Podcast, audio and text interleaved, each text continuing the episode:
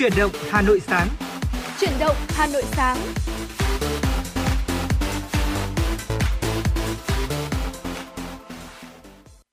Hồng Hạnh và Võ Nam xin chào quý vị thính giả đang nghe Chuyển động Hà Nội sáng.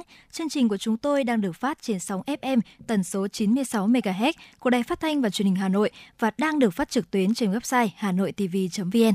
Dạ vâng ạ, quý vị thân mến, hãy giữ sóng và tương tác với chúng tôi qua số điện thoại nóng của chương trình là 024 3773 6688. Và quý vị cũng đừng quên rằng nếu chúng ta muốn chia sẻ hay tặng những món quà âm nhạc tới người thân, bạn bè thì chuyển động Hà Nội sáng sẽ giúp quý vị làm cầu nối. Và chúng tôi xin được nhắc lại số điện thoại đường dây nóng của chương trình là 024 3773 6688 và quý vị cũng đừng quên là chúng ta còn một kênh tương tác vô cùng dễ dàng hơn, đó chính là fanpage Thời sự Hà Nội FM96. Và để mở đầu cho chương trình chuyển động Hà Nội sáng ngày hôm nay thì có lẽ là chúng ta sẽ cùng nhau bắt đầu với một giai điệu thật dịu dàng với ca khúc Em về tinh khôi với giọng ca của nữ ca sĩ Trần Thu Hà.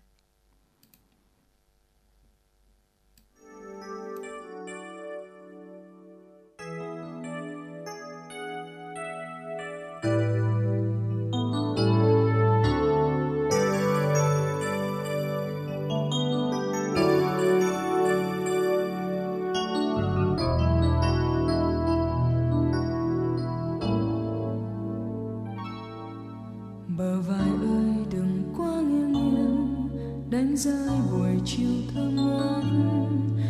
Làn môi ơi, đừng quá run run, lỡ tên nắng hồng tan mất. Xin âu lo không về qua đây, xin thương yêu dâng thành mê say. Xin cho ta nhìn ngắm lung linh, từ đây đôi mắt rất trong bàn tay em là cánh sen thơm ướp trong vùng đêm mái tóc nụ thanh xuân còn ấp en ơi, nếp sinh áo lụa thơ ngây. Xuyên trăm năm em về tinh khôi, đôi tay ta dang rộng hân hoan. Xin cho ta một khắc gieo ca.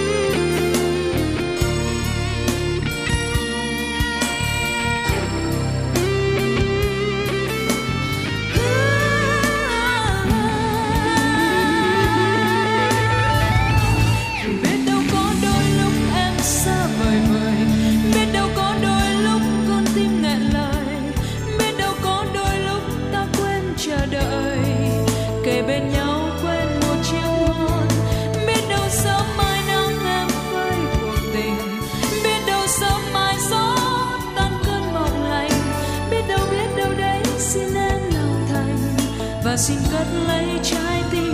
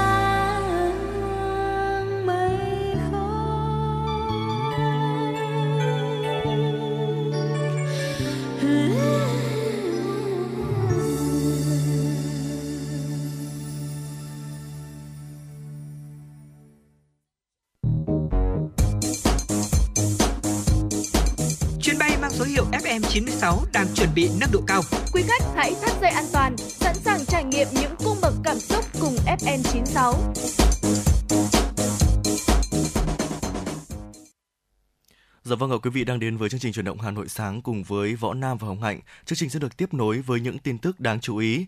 Thưa quý vị, nhận được thông tin về hậu quả vụ cháy cơ sở kinh doanh dịch vụ karaoke tại tỉnh Bình Dương làm nhiều người chết. Chiều qua, Chủ tịch nước Nguyễn Xuân Phúc đã gửi lời chia buồn sâu sắc tới thân nhân, gia đình người bị nạn. Hồi 20 giờ 48 phút ngày 6 tháng 9, xảy ra vụ cháy cơ sở kinh doanh dịch vụ karaoke tại số 166C, khu phố 1A, phường An Phú, thành phố Thuận An, tỉnh Bình Dương, gây hậu quả đặc biệt nghiêm trọng, làm nhiều người chết. Chủ tịch nước cũng đề nghị chính phủ chỉ đạo Bộ Công an, các bộ ngành liên quan và Ủy ban nhân dân tỉnh Bình Dương tổ chức thăm hỏi động viên, hỗ trợ vật chất tinh thần gia đình người bị nạn, tập trung khắc phục hậu quả, khẩn trương điều tra nguyên nhân vụ cháy. Thưa quý vị và các bạn, tại nhà Quốc hội, Chủ tịch Quốc hội Vương Đình Huệ vừa tiếp Chủ tịch Kiểm toán Nhà nước Lào Viêng Tha Vison Giờ Pha Tranh. Chủ tịch Quốc hội Vương Đình Huệ hoan nghênh Chủ tịch Kiểm toán Nhà nước Lào dẫn đầu đoàn Kiểm toán Nhà nước Lào thăm và làm việc tại Việt Nam lần đầu tiên trên cương vị mới đánh giá cao kết quả hội đàm thành công giữa hai đoàn kiểm toán nhà nước Việt Nam và kiểm toán nhà nước Lào trong khuôn khổ chuyến thăm cũng như kết quả hợp tác giữa hai cơ quan trong suốt thời gian qua. Chủ tịch Quốc hội cho rằng cùng với mối quan hệ đặc biệt Việt Nam Lào, cơ quan kiểm toán nhà nước hai nước cũng đã có sự hợp tác, hỗ trợ giúp đỡ lẫn nhau rất chặt chẽ trên cơ sở tương đồng về mô hình tổ chức. Chủ tịch Quốc hội Vương Đình Huệ khẳng định Quốc hội hoàn toàn ủng hộ và tạo điều kiện để kiểm toán nhà nước hai nước tăng cường hợp tác, hỗ trợ, chia sẻ kinh nghiệm, cùng nhau thực hiện tốt chức năng, nhiệm vụ được giao. Chủ tịch Quốc hội cũng mong muốn Kiểm toán Nhà nước Việt Nam và Kiểm toán Nhà nước Lào sẽ tiếp tục trao đổi đoàn cấp cao, đoàn các cấp, tăng cường hoạt động đào tạo, bồi dưỡng chuyên môn, nghiệp vụ, đạo đức nghề nghiệp cho các kiểm toán viên cũng như trao đổi kinh nghiệm về tổ chức, hoạt động của kiểm toán nhà nước, đảm bảo tính độc lập về chuyên môn, đồng thời đảm bảo sự lãnh đạo của Đảng, Quốc hội đối với kiểm toán nhà nước, từ đó phát huy tốt nhất vai trò, trách nhiệm của cơ quan kiểm tra về tài chính, tài sản công có uy tín và trách nhiệm trước Đảng, nhân dân, góp phần củng cố nền tảng kinh tế vĩ mô, xây dựng hệ thống pháp luật, tăng cường kỷ luật, kỷ cương tài chính và ngân sách, Chủ tịch Kiểm toán Nhà nước Lào cảm ơn Chủ tịch Quốc hội Vương Đình Huệ đã dành thời gian cho cuộc tiếp, chúc mừng 77 năm Quốc khánh nước Cộng hòa xã hội chủ nghĩa Việt Nam, chúc Đảng, Nhà nước, Quốc hội và nhân dân Việt Nam gặt hái được nhiều thành công hơn nữa trên con đường xây dựng đất nước ngày càng hùng cường, thịnh vượng. Nhân dịp này, Chủ tịch Quốc hội Vương Đình Huệ đề nghị hai cơ quan kiểm toán nhà nước của hai nước tiếp tục duy trì cơ chế hợp tác giữa ba cơ quan kiểm toán, nhà nước Việt Nam Lào, Campuchia tăng cường hợp tác chặt chẽ trong các tổ chức như ASEAN SAI, ASOSAI và Intosai. Thưa quý vị, trong sáng ngày hôm nay, tại Di sản Văn hóa Thế giới, khu trung tâm Hoàng Thành Thăng Long sẽ diễn ra lễ khai mạc Hội thảo khoa học quốc tế 20 năm nghiên cứu, bảo tồn và phát huy giá trị di sản Hoàng Thành Thăng Long Hà Nội. Sự kiện do Ủy ban nhân dân thành phố Hà Nội phối hợp Văn phòng UNESCO Hà Nội và Hội Khoa học Lịch sử Việt Nam tổ chức trong hai ngày mùng 8 và mùng 9 tháng 9 thiết thực kỷ niệm 50 năm Công ước Bảo vệ Di sản Văn hóa và Thiên nhiên Thế giới Công ước 1972, 20 năm nghiên cứu bảo tồn phát huy giá trị di sản Hoàng Thành Thăng Long 2002-2022. Hội thảo còn là dịp nhìn lại những thành tiệu nổi bật trong công tác quản lý, nghiên cứu bảo tồn và phát huy giá trị tại khu trung tâm Hoàng Thành Thăng Long Hà Nội từ năm 2002 đến nay, đặc biệt là kết quả khai quật khảo cổ học kể từ khu di sản được ờ, Tổ chức Giáo dục, Khoa học và Văn hóa của Liên Hợp Quốc UNESCO ghi danh vào danh mục di sản văn hóa thế giới, trao đổi học tập kinh nghiệm của những người làm công tác nghiên cứu, bảo tồn và phát huy di sản trong nước và quốc tế, đồng thời tham vấn khoa học về định hướng cho công tác nghiên cứu bảo tồn và phát huy giá trị di sản văn hóa thế giới, khu trung tâm Hoàng Thành Thăng Long. Tại Hà Nội, Ủy viên Trung ương Đảng, Phó Bí thư Thành ủy, Chủ tịch Ủy ban nhân dân thành phố Hà Nội Trần Sĩ Thành vừa qua đã có buổi tiếp đoàn đại biểu quốc tế dự hội thảo khoa học quốc tế 20 năm nghiên cứu, bảo tồn và phát huy giá trị di sản Hoàng Thành Thăng Long, Hà Nội do bà Marie Laure Laveni, Chủ tịch Hội đồng Di tích và Di chỉ Quốc tế ICOMOS, cơ quan tư vấn độc lập cho Tổ chức Giáo dục, Khoa học và Văn hóa Liên Hợp Quốc UNESCO làm trưởng đoàn. Hoan nghênh bà Marie Laure Lavendi tới Hà Nội tham dự hội thảo khoa học quốc tế 20 năm nghiên cứu, bảo tồn và phát huy giá trị di sản Hoàng Thành Thăng Long Hà Nội. Chủ tịch Ủy ban nhân dân thành phố Trần Sĩ Thành cho biết, đây là sự kiện quan trọng trong công tác bảo tồn di sản của Hà Nội và Việt Nam. Thay mặt chính quyền Hà Nội, Chủ tịch Ủy ban nhân dân thành phố Trần Sĩ Thanh cảm ơn sự ủng hộ và quan tâm của các chuyên gia UNESCO với di sản Hoàng Thành Thăng Long. Đồng thời chia sẻ, Việt Nam có nhiều di sản liên quan đến lịch sử và luôn dành nhiều sự quan tâm đến công tác bảo tồn. Việt Nam đã cam kết mạnh mẽ với UNESCO trong việc bảo tồn, bảo tàng các di sản và triển khai rất tốt những cam kết này. Cảm ơn những ý kiến của Chủ tịch Ủy ban nhân dân thành phố Hà Nội, bà Marie Laure Laveni cho biết, hội thảo không chỉ quan trọng với Hà Nội mà còn có ý nghĩa với Công ước Di sản Thế giới. Sự kiện này là dịp để đánh giá lại những gì Hà Nội đã làm được trong 20 năm qua về Hoàng thành Thăng Long và bàn về sự hợp tác với các viện nghiên cứu, các nhà khoa học trong nước và quốc tế trong những năm tới. Theo bà Marie Laurie Lavendi, các di sản đều liên quan đến lịch sử, đến ký ức và cả mai sau. Vì thế, bà Marie Laure Lavendi mong muốn hội thảo sẽ là cơ hội để chia sẻ kinh nghiệm trong công tác bảo tồn, cách phục dựng, phục chế và đây chính là sứ mệnh của ICOMOS. Thưa quý vị, Tổng Liên đoàn Lao động Việt Nam cho rằng nguyện vọng của người lao động mong muốn có thời gian nghỉ trước Tết dài hơn để chuẩn bị đón Tết, di chuyển về quê, giảm áp lực về giao thông. Do đó, lịch nghỉ Tết Nguyên đán nên bắt đầu sớm hơn ngày 28 tháng Chạp âm lịch. Tổng Liên đoàn Lao động Việt Nam cho biết, dịp nghỉ Tết âm lịch năm 2023 đối với khối công chức viên chức, sau khi nghiên cứu dự thảo hai phương án của Bộ Lao động Thương binh Xã hội, lấy ý kiến của cán bộ công đoàn và đoàn viên, người lao động, Tổng Liên đoàn Lao động Việt Nam cho rằng dịp Tết là khoảng thời gian nghỉ rất quan trọng trong năm của đoàn viên, người lao động cũng như người dân nói chung. Trong hai năm qua, do ảnh hưởng của dịch Covid-19, phần lớn đoàn viên người lao động đón Tết trong điều kiện hạn chế đi lại. Ngoài ra, hoạt động mua sắm chuẩn bị Tết và nhu cầu di chuyển của đoàn viên, người lao động từ địa phương này đến địa phương khác là rất lớn. Ý kiến nguyện vọng của đoàn viên, người lao động mong muốn có thời gian nghỉ trước Tết dài hơn để chuẩn bị đón Tết, di chuyển về quê, giảm áp lực về giao thông.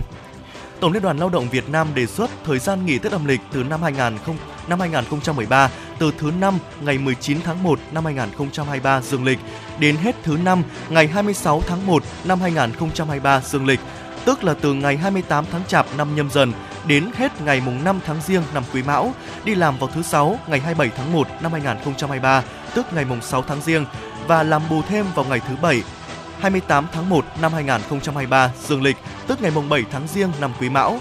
Trên cơ sở phân tích, Tổng Liên đoàn Lao động Việt Nam cũng đề nghị sửa dịp nghỉ Tết âm lịch năm 2023, người lao động được nghỉ 5 ngày theo quy định, trong đó nghỉ 3 ngày trước Tết và 2 ngày đầu sau Tết, chưa bao gồm một hoặc 2 ngày nghỉ hàng tuần theo quy định. Thời gian nghỉ Tết âm lịch năm 2023 từ thứ năm ngày 19 tháng 1 năm 2023 dương lịch, tức là từ ngày 28 tháng Chạp năm nhâm dần. Thưa quý vị và các bạn, vừa rồi là những thông tin đầu tiên mà chúng tôi muốn gửi đến quý vị và các bạn trong buổi sáng ngày hôm nay. Và ngay bây giờ thì Hồng Hạnh và Võ Nam vừa ghi nhận một yêu cầu âm nhạc đến từ một quý vị thính giả với nick Facebook là Thiên Nga có vừa tương tác với fanpage của chúng tôi và quý vị thính giả này thì cũng có yêu cầu một ca khúc âm nhạc đó chính là bài thức giấc của Đà Lạt với mong muốn rằng là ngày hôm nay có lẽ là thời tiết cũng không quá ủng hộ chúng ta với những cơn mưa đầu ngày nhưng mà mong rằng là với một ngày mới thì chúng ta vẫn luôn luôn giữ cho mình những tinh thần và năng lượng tốt nhất. Còn ngay bây giờ, mời quý vị thính giả sẽ cùng lắng nghe ca khúc thức giấc.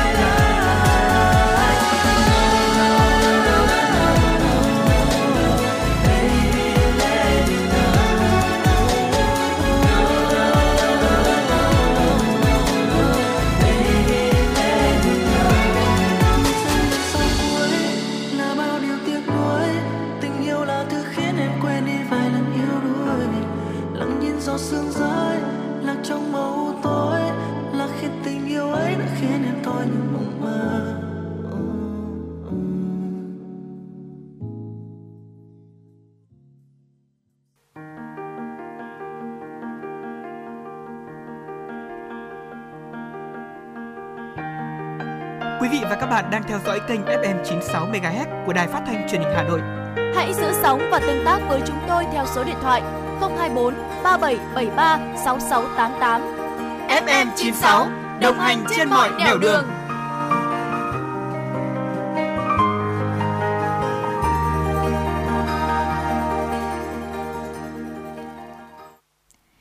quý vị thính giả, chúng ta đã vừa cùng nhau lắng nghe ca khúc thức giấc của Đà Lạt và ngay bây giờ thì chúng ta cũng sẽ đến với một chủ đề đầu tiên và cũng rất quen thuộc của truyền động Hà Nội, đó chính là khám phá thế giới. Ngày hôm nay thì thay vì chỉ đặt chân đến một quốc gia hay chỉ đặt chân đến một vùng đất thì Hồng Hạnh và Võ Nam sẽ cùng quý vị thính giả đặt chân đến 10 quốc gia hạnh phúc trên thế giới. Và ngày hôm nay thì chúng ta hãy cùng nhau thử tìm hiểu xem rằng ở 10 quốc gia hạnh phúc nhất trên thế giới này thì có những điều thú vị gì nhé. Dạ vâng ạ, và quốc gia đầu tiên mà Hồng Hạnh và Võ Nam muốn dẫn quý vị tới đó chính là Phần Lan. Ở đây là đất nước có nhiều cây nhất châu Âu.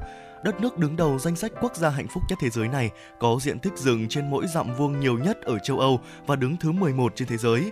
Ước tính có khoảng 73% diện tích của Phần Lan được bao phủ bởi gỗ sồi, linh sam và bạch dương. Tuy nhiên diện tích rừng này chưa là gì so với Cộng hòa Suriname ở Nam Mỹ, đất nước diện tích rừng nhiều nhất trên thế giới với 95% diện tích là rừng bao phủ. Và tiếp đến đó chính là đất nước Đan Mạch. Đất nước này thì vô cùng đặc biệt khi mà sở hữu một quần đảo huyền bí với tận 37 từ để nói về sương mù. Đó chính là quần đảo Faroe, một khu vực tự trị của Vương quốc Đan Mạch. Nhà báo Jenny Bell đã viết trên Telegraph Travel rằng người Faroe thì có đến tận 37 từ để nói về sương mù. Từ Mijo Kabetil chính là làn sương mỏng và dài, còn từ Top Majoki là sương mù trên đỉnh núi và đến Kavamoji là sương mù tuyết. Trong đó thì Janelle Bell đã thích nhất chính là từ Polamajoki, chính là màn sương mù thấp trên biển len lỏi vào vịnh và thung lũng khi thời tiết phía trên quang đãng tạo nên hiệu ứng huyền bí như thể hòn đảo đang nổi trên không. Chúng ta hãy cùng đến với đất nước Thụy Sĩ có nhiều người đạt giải Nobel nhất thế giới. Ở đặc điểm của quốc gia hạnh phúc nhất thế giới này là có tới 28 người đoạt giải Nobel trên tổng số khoảng 8 triệu dân. Đây là quốc gia có tỷ lệ giải Nobel trên tổng số dân cao thứ hai trên thế giới, sau Saint Lucia. Ờ, là quốc gia có tỷ lệ giải Nobel trên tổng số dân số cao nhất thế giới với hai người đoạt giải Nobel trên tổng số dân chưa đến 200.000 người. Uh, Albert Einstein ờ, sinh ra ở Đức nhưng đã học tập ở Zurich và sau đó phát triển thuyết tương đối khi sống ở thủ đô uh, Bern của Thụy Sĩ. Và tiếp đến đó chính là Ireland. Tại đất nước này thì có một điều vô cùng đặc biệt đấy, đó chính là không có bất cứ một con muỗi nào. Không biết là anh Võ Nam cảm thấy bất ngờ với Vâng. sự thật này không? Bởi vì thực sự là đây chính là quốc gia hạnh phúc nhất thế giới khi là một trong hai nơi duy nhất trên hành tinh mà không có sự hiện diện của loài muỗi và nơi còn lại thì chính là Nam Cực. Một thông tin khác để chúng ta có thể tham khảo đó chính là những nơi như là New Caledonia hay là Polynesia thuộc Pháp thì là những nơi có muỗi nhưng không hề tồn tại bệnh sốt rét. Ở đó thì những con côn trùng tồn tại nhưng lại không thể mang virus vì côn trùng cần máu của động vật ở sống trên cạn nhưng ở đó lại không có loài động vật này. Dạ vâng ạ. Ừ, quốc gia tiếp theo đó chính là quốc gia Na Uy. Ờ, chuẩn tướng đội cận vệ hoàng gia là một chú chim cánh cụt tại quốc gia này thưa quý vị. Một con chim cánh cụt có tên là Neolab tại sở thú Edinburgh đã được đội cận vệ nhận nuôi vào năm 1972 và chú được bổ nhiệm cấp bậc của đội cận vệ. Neolab 1 được thăng cấp hạ sĩ vào năm 1982 và sau đó là cấp bậc trung sĩ vào năm 1979 1987 nhưng mà đáng buồn là trụ đã chết sau đó và được thay thế bằng một chú chim cánh cụt khác, có tên là Neolab 2. Hiện nay thì chú chim cánh cụt C Neolab 3 là người giữ chức chuẩn tướng của đội cận vệ hoàng gia. Quyền lực này có nghĩa là chú được thêm nhiều cá thu khi đến giờ ăn, thưa quý vị. Thực sự là đây có lẽ là một thông tin khá là đáng yêu tại đất nước Na Uy đúng không? Vâng. Và tiếp đến thì chúng ta sẽ đến với đất nước Hà Lan, nơi mà người dân cao lớn nhờ sữa. Ben Kras, chuyên gia người Hà Lan đã giải thích rằng khi dân số Hà Lan phát triển vào thế kỷ 17 và 18 thì cỏ mọc như trải thảm chính là nguồn thức ăn hoàn hảo cho gia súc. Đặc biệt giống bò sữa Holistic Fashion đã trở thành biểu tượng của đất nước này. Sữa được tiêu thụ nhiều và một số được làm thành format và thường được đặt theo tên thị trấn nơi mà chúng được kinh doanh, buôn bán như là format Gouda hay là Edam. Dạ vâng ạ. À, với một quốc gia tiếp theo thì có một điều rất là đặc biệt, không biết là Hồng Hạnh có yêu thích những món bảo bối của Doraemon không ạ? Ừ, chắc chắn là thích rồi. Đặc Vâng. biệt là thường Hồng Hạnh sẽ rất thích những cái mà có thể dịch chuyển thời gian này là dịch Vâng. chuyển không gian này. Vâng đúng là như thế. Tại quốc gia này thì quý vị có thể du hành thời gian như là Doraemon. Biên tại vì biên giới giữa Thụy Điển và Phần Lan là một cột mốc thời gian. Ở giờ đi của Phần Lan đi trước 2 giờ so với giờ chuẩn Greenwich, còn Thụy Điển thì ờ, đi trước 1 giờ. Điều này có nghĩa là nếu bạn ờ, vượt qua biên giới từ Tây sang Đông thì bạn có thể lấy lại được 60 phút của cuộc đời mình. À, điều thú vị nữa là vào ngày 31 tháng 12 thì quý vị sẽ được đón năm mới tận hai lần đấy ạ. Uhm, quả thực là một điều rất là thú vị đúng không? Gần như là chúng ta có một cỗ máy của Doraemon vậy. Tiếp đến chúng ta hãy du hành đến đất nước New Zealand, nơi con người đặt chân đến muộn nhất. Có thể nói rằng New Zealand là khu vực đất đai rộng lớn mà con người định cư muộn nhất. Mãi đến những năm 1300 thì những người Polynesia đầu tiên mới đặt chân đến New Zealand và phát triển văn hóa Maori độc đáo. Để so sánh về điều này, bằng chứng sớm nhất về con người xuất hiện ở Úc là 60.000 tuổi. Vì sao New Zealand lại không được con người biết đến lâu như vậy? Có thể là do những cơn gió và dòng hải lưu mà những người Polynesia đi biển đã phát hiện ra các quốc gia khác như là Vanuatu, Fiji, Tonga, Samoa hay đảo Phục Sinh và quần đảo Cook trước khi tìm thấy New Zealand. Có một sự thật chớ trêu rằng Abel Tasman, nhà thám hiểm người Hà Lan là người châu Âu đầu tiên tìm thấy New Zealand vào năm 1642 vì không thể xác định được vị trí của nước Úc trong chuyến đi của mình mà do đó đã cũng vô tình tìm thấy đất nước New Zealand. Dạ vâng ạ, chúng ta cùng ờ, đến với những điều thú vị của đất một trong những ờ, quốc gia hạnh phúc nhất thế giới đó là đất nước Áo. À, ở đây có một thành phố hạnh phúc nhất thế giới. Quốc gia hạnh phúc nhất thế giới này thì lại có được thủ đô Viên được xếp hạng là một thành phố đáng sống nhất trên thế giới thưa quý vị. Viên đạt điểm cao về môi trường chính trị, xã hội, kinh tế, chăm sóc y tế giáo dục và các điều kiện cơ sở hạ tầng như là giao thông công cộng này, cung cấp điện và nước. Mối quan tâm lớn nhất của khách du lịch và các lựa chọn giải trí thì Viên cũng đạt điểm cao nhất. Nơi đây có những cung điện lớn, phòng trưng bày như là bảo tàng ờ, uh, Cantis Torichis với tác phẩm tinh xảo của Ruben Titan Velasquez. Đây là nơi khai sinh của nghệ thuật thưởng thức cà phê với bánh và là thủ đô của âm nhạc cổ điển với những nhà soạn nhạc đại tài nổi tiếng trên thế giới như là Mozart hay là Beethoven. Ừm, tiếp đến thì chúng ta sẽ đến với Luxembourg, miễn phí tất cả các phương tiện giao thông công cộng. Đây chính là nơi duy nhất trên thế giới mà người dân và toàn bộ khách du lịch được tận hưởng hệ thống giao thông công cộng hoàn toàn miễn phí. Từ ngày 29 tháng 2 thì vé xe điện và tàu hỏa xe buýt thì đã được xóa bỏ. Tuy nhiên thì có một số những ngoại lệ nho nhỏ đất nước này, đó chính là những chuyến tàu quốc tế và chỗ ngồi khoang hạng nhất thì chúng ta vẫn sẽ phải trả một chi phí nhất định. Còn lại thì những phương tiện giao thông công cộng thì sẽ được được miễn phí tới tất cả mọi người. Và thưa quý vị, vừa rồi là những điều thú vị tại 10 quốc gia vô cùng đáng sống và hạnh phúc trên thế giới mà chúng tôi muốn gửi đến quý vị trong buổi sáng ngày hôm nay. Còn ngay bây giờ thì chúng ta sẽ cùng quay trở lại với không gian âm nhạc của FM96 quý vị nhé.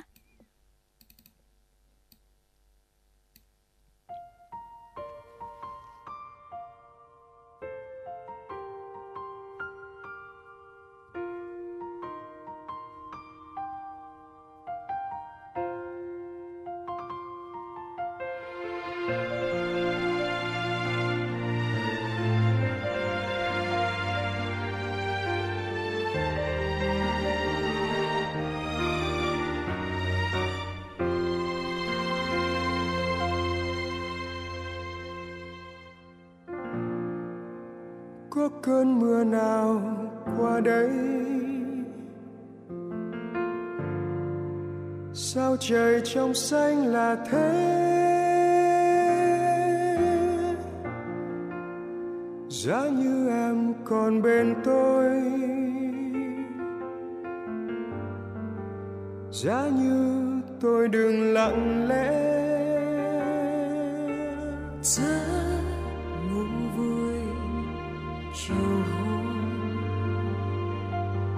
chiều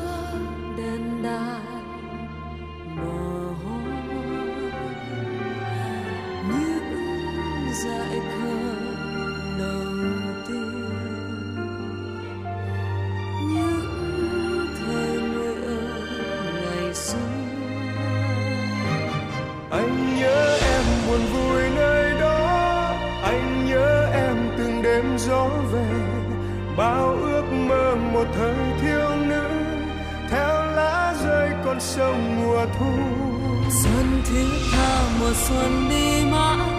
Em ghé qua dừng chân đứng lại đông đến chi niềm vui nước mắt. Che vẫn xanh hai bên đường ta theo gió qua miền quê hoang vắng. Cho tiếng dương cầm đêm chết lặng, em có nghe tình yêu tôi hát.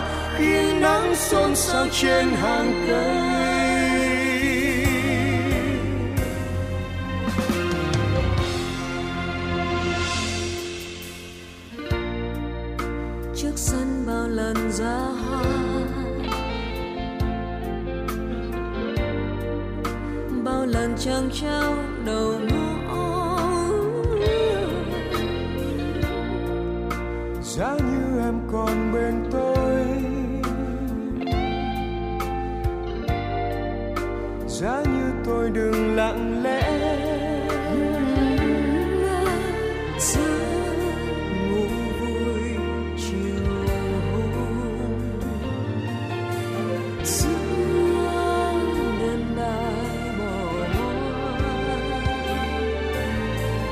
những dại khờ đầu tiên,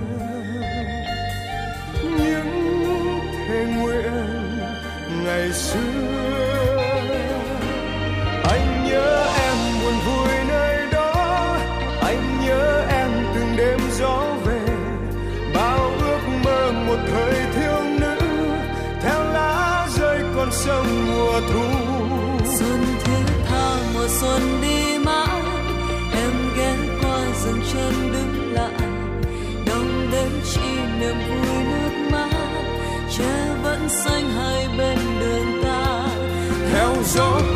miền quê hoang vắng cho tiếng dương cầm đêm chết lặng. Em có nghe tình yêu tôi hát khi nắng xôn xao trên hàng cây. Đến bao giờ vườn đầy hoa trắng rơi, chôn vùi nơi đó bóng dáng em lặng yên. Bao niềm hạnh phúc thật gần giữa cuộc đời nhỏ nhoi bao lần dòng tố đã dòng sông bao bình minh trói trang trên miền quê hương nắng gió. Sông rất hiền và đại dương rất xanh trên bờ cát trắng những dấu chân trẻ thơ em ngồi ca hát một mình giữa quang trời bỏ quê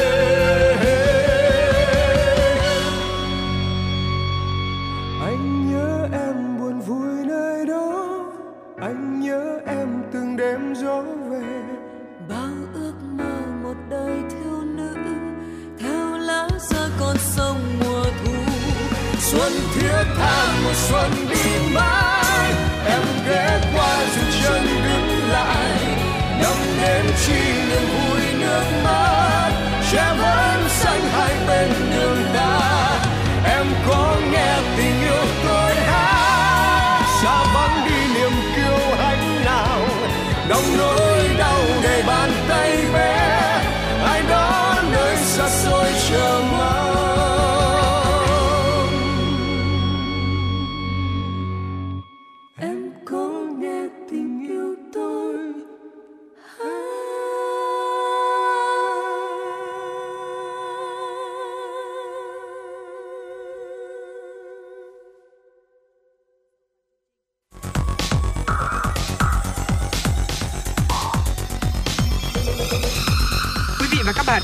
dõi kênh FM 96 MHz của đài phát thanh truyền hình Hà Nội. Hãy giữ sóng và tương tác với chúng tôi theo số điện thoại 024 3773 6688. FM 96 đồng hành trên mọi nẻo đường. đường.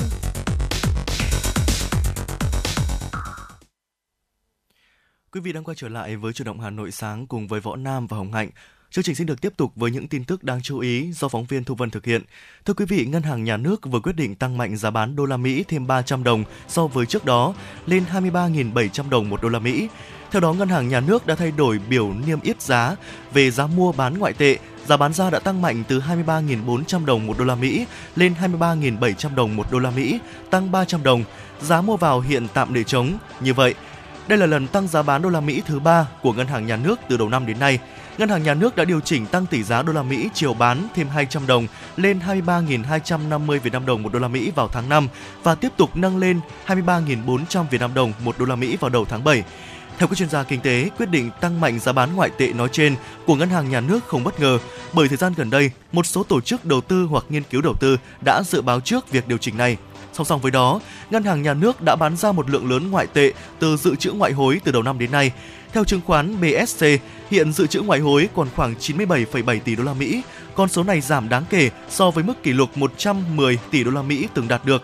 Ông Phạm Chí Quang, Phó vụ trưởng phụ trách vụ chính sách tiền tệ ngân hàng nhà nước cho biết, ngân hàng nhà nước sẽ tăng tần suất bán can thiệp ngoại tệ để sẵn sàng bổ sung nguồn cung ngoại tệ cho thị trường thường xuyên hơn nữa qua đó tạo điều kiện cho hệ thống tổ chức tín dụng đáp ứng đầy đủ, kịp thời các nhu cầu ngoại tệ hợp pháp của tổ chức và cá nhân. Ngân hàng nhà nước cũng cho biết sẽ điều hành tỷ giá theo hướng vừa tạo dư địa để tỷ giá diễn biến linh hoạt, hấp thụ các cú sốc bên ngoài, vừa can thiệp thị trường ngoại tệ để hạn chế biến động quá mức của tỷ giá nhằm góp phần bình ổn thị trường ngoại tệ. Thưa quý vị và các bạn, theo yêu cầu của Bộ Giáo dục và Đào tạo, năm học 2022-2023, một trong những nhiệm vụ trọng tâm của các sở giáo dục và đào tạo là thực hiện quy hoạch phát triển mạng lưới trường và lớp học thuận lợi cho việc học tập của học sinh, duy trì và củng cố kết quả phổ cập giáo dục và thực hiện công bằng trong tiếp cận giáo dục các địa phương cần triển khai giả soát, sắp xếp, tổ chức lại các cơ sở giáo dục tiểu học, đảm bảo nguyên tắc thuận lợi cho việc học của học sinh gắn với các điều kiện đảm bảo chất lượng, đảm bảo yêu cầu đổi mới trong chương trình giáo dục phổ thông năm 2018 các cơ sở giáo dục và đào tạo cần tăng cường triển khai các giải pháp khắc phục tình trạng nhiều điểm trường lẻ, trường học có quy mô nhỏ, trường học có quy mô lớp học và sĩ số học sinh trên một lớp vượt quá quy định. Bộ Giáo dục và Đào tạo lưu ý, các địa phương thực hiện giáo dục tiểu học là giáo dục bắt buộc theo quy định của luật giáo dục. Khi sắp xếp tổ chức lại mạng lưới trường và lớp tiểu học cần phải gắn với các giải pháp nâng cao chất lượng giáo dục, đảm bảo công bằng trong tiếp cận giáo dục, phù hợp tâm và sinh lý lứa tuổi học sinh và nhu cầu điều kiện thực tế của mỗi địa phương. Khi thực hiện quy hoạch, dồn ghép trường lớp cần ưu tiên thực hiện dồn ghép các trường tiểu học có quy mô nhỏ với nhau, có thể bố trí điểm trường để tạo điều kiện thuận lợi cho người học, có thể thành lập trường tiểu học liên xã, liên phường, không thành lập trường liên cấp, mầm non, tiểu học. Liên quan đến việc thực hiện chương trình giáo dục phổ thông đối với lớp 1, lớp 2 và lớp 3, các nhà trường lưu ý đảm bảo tỷ lệ một phòng học trên một lớp, cơ sở vật chất, sĩ số học sinh trên lớp theo quy định tại điều lệ trường tiểu học đảm bảo tỷ lệ 1,5 giáo viên trên một lớp và cơ cấu giáo viên để dạy đủ các môn học và hoạt động giáo dục theo đúng quy định. Thưa quý vị, Công an quận Nam Từ Liêm cho biết, lực lượng phòng cháy chữa cháy và cứu nạn cứu hộ Công an quận phối hợp với ban quản lý tòa nhà HH1A cùng chung cư FLC Đại Mỗ, phường Đại Mỗ, quận Nam Từ Liêm giải cứu thành công 10 người bị mắc kẹt trong thang máy. Khoảng 7 giờ 45 phút ngày 6 tháng 9, nhận tin báo xảy ra vụ kẹt thang máy tại tầng 2 tòa nhà HH1A cùng chung cư FLC Đại Mỗ. Công an quận Nam Từ Liêm đã báo cáo Trung tâm Thông tin 114 điều động một xe chỉ huy, một xe chữa cháy, một xe cứu hộ đến hiện trường. Khoảng 15 phút sau, lực lượng cứu hộ đã đến hiện trường, nhanh chóng phối hợp với công an phường, ban quản lý tòa nhà, một mặt chấn an tinh thần người bị kẹt trong thang máy, mặt khác sử dụng thiết bị chuyên dụng để mở cửa thang. Đến 8 giờ 5 phút, lực lượng chức năng đã cứu được tất cả 10 người bị nạn là những công nhân đang hoàn thiện công trình ra ngoài an toàn. Nguyên nhân sự cố đang được điều tra làm rõ. Thưa quý vị và các bạn, khoảng 13 giờ 45 phút ngày hôm qua, trên cao tốc Pháp Vân Cầu Rẽ Ninh Bình, đoạn qua huyện Thường Tín Hà Nội đã xảy ra tai nạn liên hoàn giữa ba ô tô. Vào thời điểm trên, ba xe ô tô gồm một xe cứu thương, một xe con và một xe bồn chở xăng di chuyển trên cao tốc theo hướng Hà Nội Ninh Bình. Khi đến đoạn dưới gầm cầu vượt thuộc địa phận xã Liên Phương, huyện Thường Tín đã xảy ra va chạm. Tại hiện trường, xe ô tô con nằm ngang, phía trước là xe cứu thương. Trên xe cứu thương có 3 người, trong đó có một bệnh nhân và một người nhà. Nhận được tin báo, Cục Cảnh sát Giao thông thuộc Bộ Công an đã nhanh chóng phối hợp cùng Công an huyện Thường Tín có mặt và giải quyết sự cố. Theo thông tin ban đầu, vụ việc may mắn không gây thiệt hại về người nhưng khiến 3 phương tiện hư hỏng, trong đó xe cứu thương bị nát phần đầu và đuôi, không thể tiếp tục hành trình. Hai người đi trên xe cứu thương sau đó được lực lượng chức năng điều xe cứu thương khác để đưa về Hà Nam. Vụ việc đang được tiếp tục điều tra làm rõ. Thưa quý vị, thông tin từ Cổng Thông tin Điện tử Bộ Công an cho biết, Cơ quan Cảnh sát điều tra Bộ Công an đang điều tra vụ án lừa đảo chiếm đoạt tài sản xảy ra tại công ty trách nhiệm hữu hạn thương mại dịch vụ khách sạn Tân Hoàng Minh, gọi tắt là công ty Tân Hoàng Minh và các tổ chức đơn vị có liên quan theo quyết định khởi tố vụ án số 19 QD CSKT P10 ngày 5 tháng 4 năm 2022. Kết quả điều tra vụ án xác định trong thời gian từ tháng 7 năm 2021 đến tháng 3 năm 2022, bị can Đỗ Anh Dũng, Chủ tịch Hội đồng Quản trị kiêm Tổng Giám đốc Công ty Tân Hoàng Minh và đồng phạm đã sử dụng các pháp nhân gồm Công ty trách nhiệm hữu hạn đầu tư bất động sản Ngôi sao Việt, Công ty cổ phần đầu tư và dịch vụ khách sạn Soleil, Công ty cổ phần cung điện mùa đông thực hiện hành vi gian dối trong việc phát hành, mua bán trái phiếu để huy động tiền trái phiếu quy định của pháp luật của nhiều nhà đầu tư. Người mua góp vốn đầu tư trái phiếu, cơ quan cảnh sát điều tra Bộ Công an xác định những nhà đầu tư này là người bị hại trong vụ án. Để điều tra kết luận, Bộ Công an xác định vụ đảm bảo quyền lợi cho người bị hại theo quy định của pháp luật, cơ quan cảnh sát điều tra Bộ Công an đề nghị những người bị hại hiện còn dư nợ trái phiếu của các pháp nhân nêu trên chưa đến trình báo thì khẩn trương liên hệ để cung cấp hồ sơ tài liệu cho cơ quan cảnh sát điều tra theo địa chỉ phòng 10, Cục Cảnh sát điều tra tội phạm về tham nhũng kinh tế buôn lậu, số 47 Phạm Văn Đồng, quận Cầu Giấy, Hà Nội, số điện thoại 0793 688 688 hoặc 055 993 3333. Nếu hết thời hạn điều tra, những người bị hại không đến làm việc, phối hợp cung cấp thông tin tài liệu thì cơ quan cảnh sát điều tra Bộ Công an không bảo đảm quyền lợi của người bị hại trong quá trình giải quyết vụ án.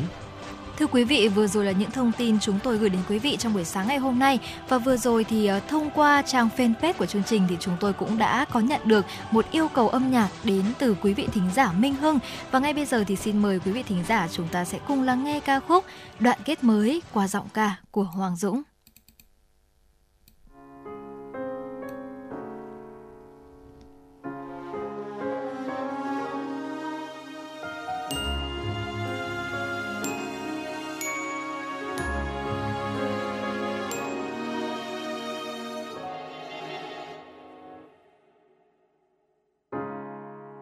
Thấy quá khứ chúng ta quay về. Mười năm từ lần cuối không hẹn lại, chợt như ngày trước mắt. Và sau bao lâu ta chưa khác đi quá nhiều, đến nỗi chẳng nhận ra người sát bên, ước hẹn một thời. Tình yêu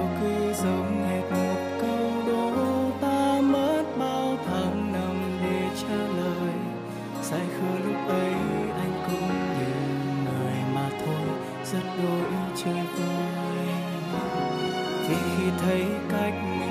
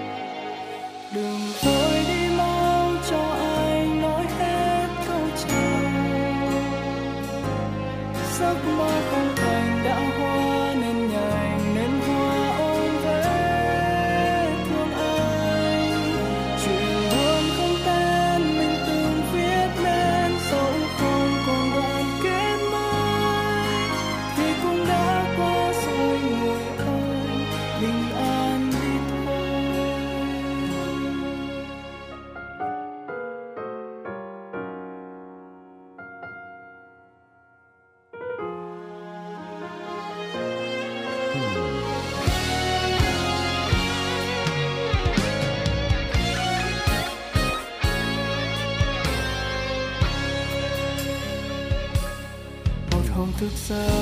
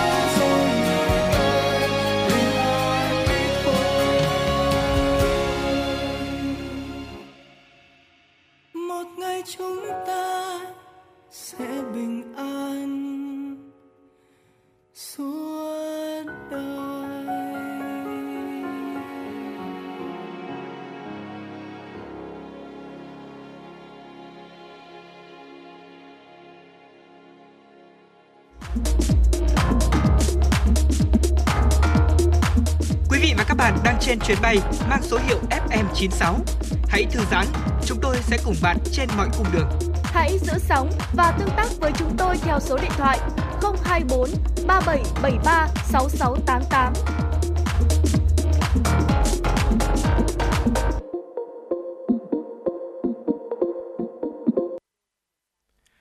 Vị đang quay trở lại với chuyển động Hà Nội sáng cùng với Võ Nam và Hồng Hạnh trong buổi sáng ngày hôm nay. Quý vị thân mến, chương trình của chúng ta đang được phát trực tiếp trên sóng FM 96 MHz và được ờ, phát trực tuyến trên trang web Hà Nội TV.vn. À, và chương trình sẽ được tiếp tục với những tin tức thế giới do phóng viên Thu Vân thực hiện. Thưa quý vị, Ủy ban châu Âu EC hôm qua công bố nhiều quy định mới đối với du khách Nga muốn xin thị thực nhập cảnh Liên minh châu Âu EU. Đây là những biện pháp trừng phạt mới nhất của EU nhằm vào Moscow liên quan đến xung đột tại Ukraine. Theo đó, người Nga xin thị thực vào khu vực tự do đi lại Schengen giờ đây sẽ phải trả một khoản phí là 85 euro thay vì 35 euro như trước. Việc cấp thị thực nhập cảnh nhiều lần sẽ bị hạn chế. Ngoài ra, người xin thị thực sẽ phải cung cấp một danh sách dài hơn các loại tài liệu cần thiết. Hiện một số quốc gia EU phải giáp Nga như là Phần Lan, Ba Lan, Estonia, Latvia và Litva sẽ bắt đầu siết chặt kiểm soát biên giới và kêu gọi cấm thị thực hoàn toàn đối với công dân của Nga. Thưa quý vị và các bạn, hàng loạt cơ quan y tế và bác sĩ tại Australia cảnh báo tình trạng thiếu bác sĩ đa khoa và nhân viên y tế tại nước này đang đến bờ vực khủng hoảng và có thể sớm buộc các phòng khám phải cắt giảm dịch vụ và từ chối bệnh nhân do quá tải trầm trọng.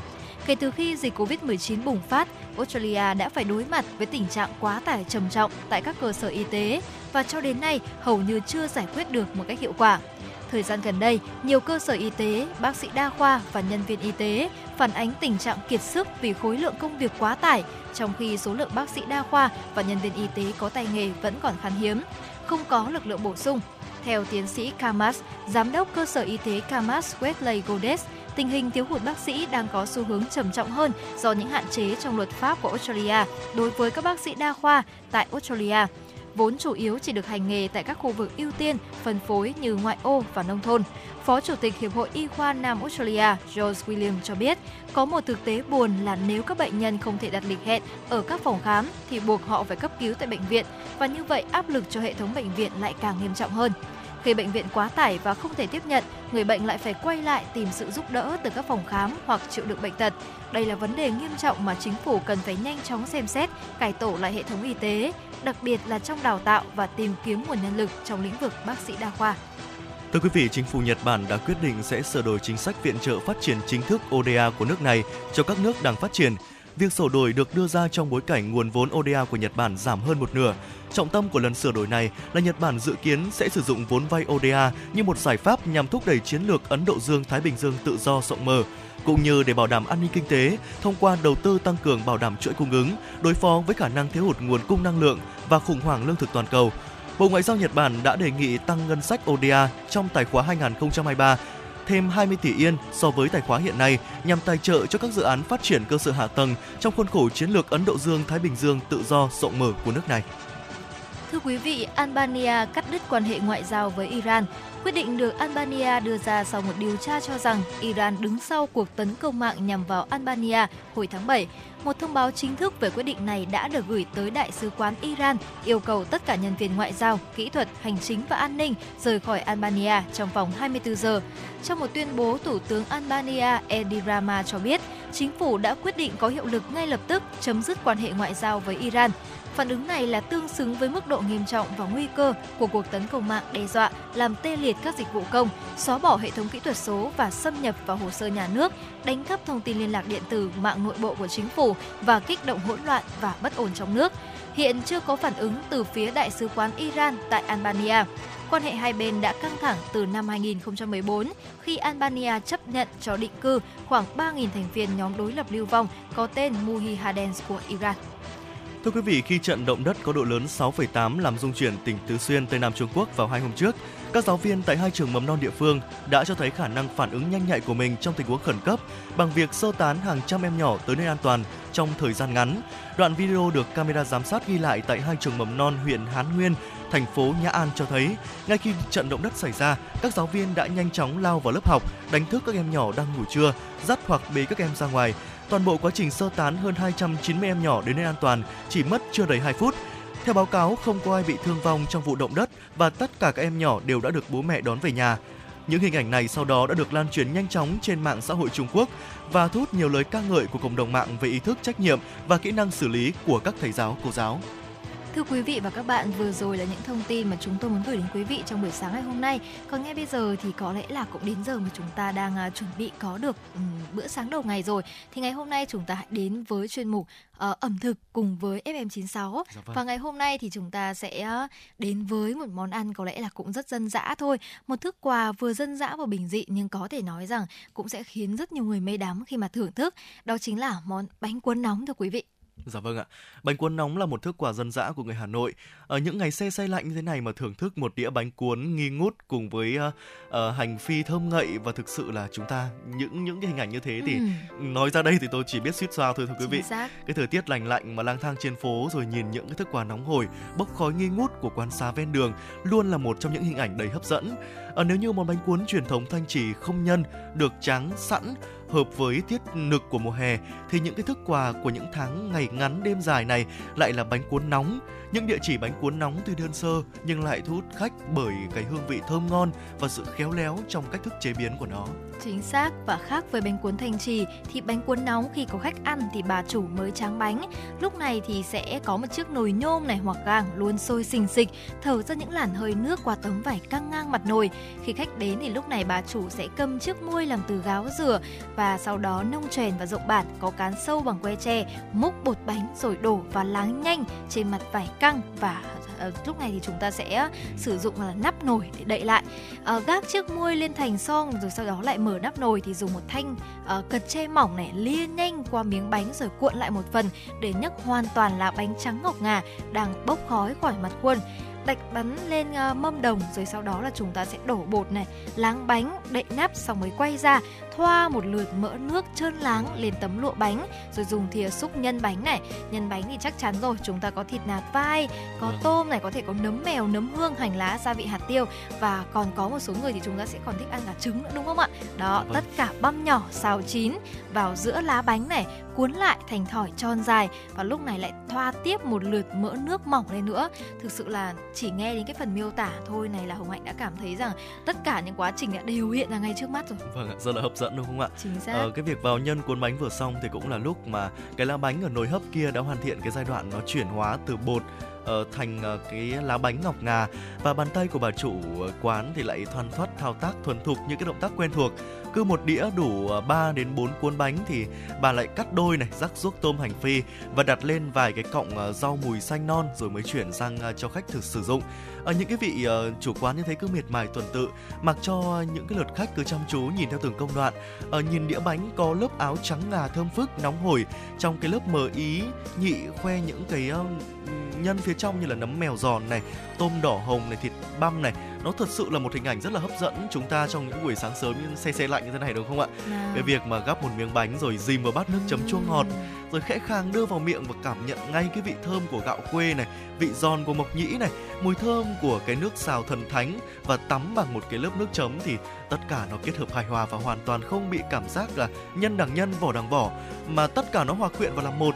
Ngoài ra thì những cái thứ ăn kèm như là hành phi thì cũng rất là thơm ngon vàng ươm uh, chúng ta sẽ có được cái cảm giác là ăn giòn và bùi uh, kèm theo một ít rau thơm như là rau húng láng này, rau mùi này thì thực sự là đó là một đĩa đĩa bánh cuốn rất là trọn vị đấy Hồng Hạnh ạ. Chính xác. Và bây giờ thì Hồng Hạnh nghĩ rằng là với những người sành ăn thì họ cũng có một xíu những cái lưu ý rằng là để pha nước chấm ngon thì nhất định là phải có cả thịt lợn thăn, thịt xào cháy cạnh với hành tím này, tím mắm, hạt tiêu. Khi thơm thì cho nước vào ninh để thịt tiết ra ngọt rồi sau đó là mới pha thêm mắm, đường và giấm. Nước chấm thì chua ngọt vừa phải, ngọt sâu của thịt thăn này, thơm mùi mắm mà không bị nồng khi ăn thì vẫn phải vắt thêm một chút chanh nữa, thêm ít hạt tiêu và vài lát ớt. Nhiều hàng pha nước chấm ngon thì đến tận khi mà khách ăn xong miếng bánh cuối cùng rồi thì vẫn hé môi húp xì soạt. Hồng Hạnh nghĩ rằng là món bánh cuốn thì là một thức quà vô cùng dân dã và giản dị, vẫn theo những cách làm xưa thủ công và vô cùng tỉ mẩn, vâng. nóng vội này hoặc là chúng ta là có thể là ừ, thấy những đĩa bánh cuốn sẽ chỉ là nếu mà chúng ta um, ừ. tính ra thì là bánh cuốn sẽ chỉ là những phần bột được hấp chín và phủ hành. Nhưng mà hơn thế nữa thì bánh cuốn còn là một trong số những nét ẩm thực văn hóa đúng không? Nó đòi hỏi ở trong đó là những sự tỉ mẩn của người chế biến và cũng cần cả sự đòi hỏi sự chờ đợi của khách hàng nữa. Khi mà chúng ta chờ đợi được một cái món bánh cuốn đấy thì khi mà chúng ta thưởng thức thì cũng sẽ cảm thấy rất xứng đáng với những thời gian chờ đợi. Và hồng nghĩ rằng là trong tiết trời như ngày hôm nay một ngày có lẽ là cũng mưa khá là lớn vào đầu ngày và cũng đang có một tiết trời xe xe lạnh thì vâng. việc mà chúng ta lựa chọn ngay một món bánh cuốn nóng cho một buổi sáng thì cũng sẽ là một lựa chọn rất hợp lý đúng không? Dạ vâng đúng là như thế ạ.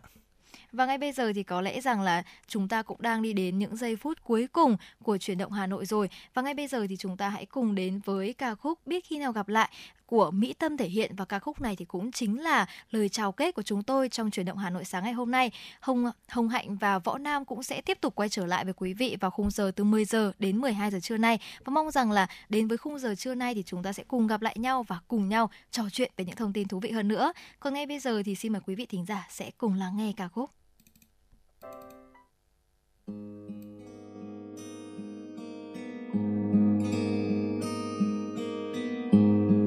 chuyện xưa nay kết thúc thật rồi. Những giấc mơ thở trôi giữa đời. Và bây giờ đây, ta cất bước ra đi, trách than gì nữa trước khi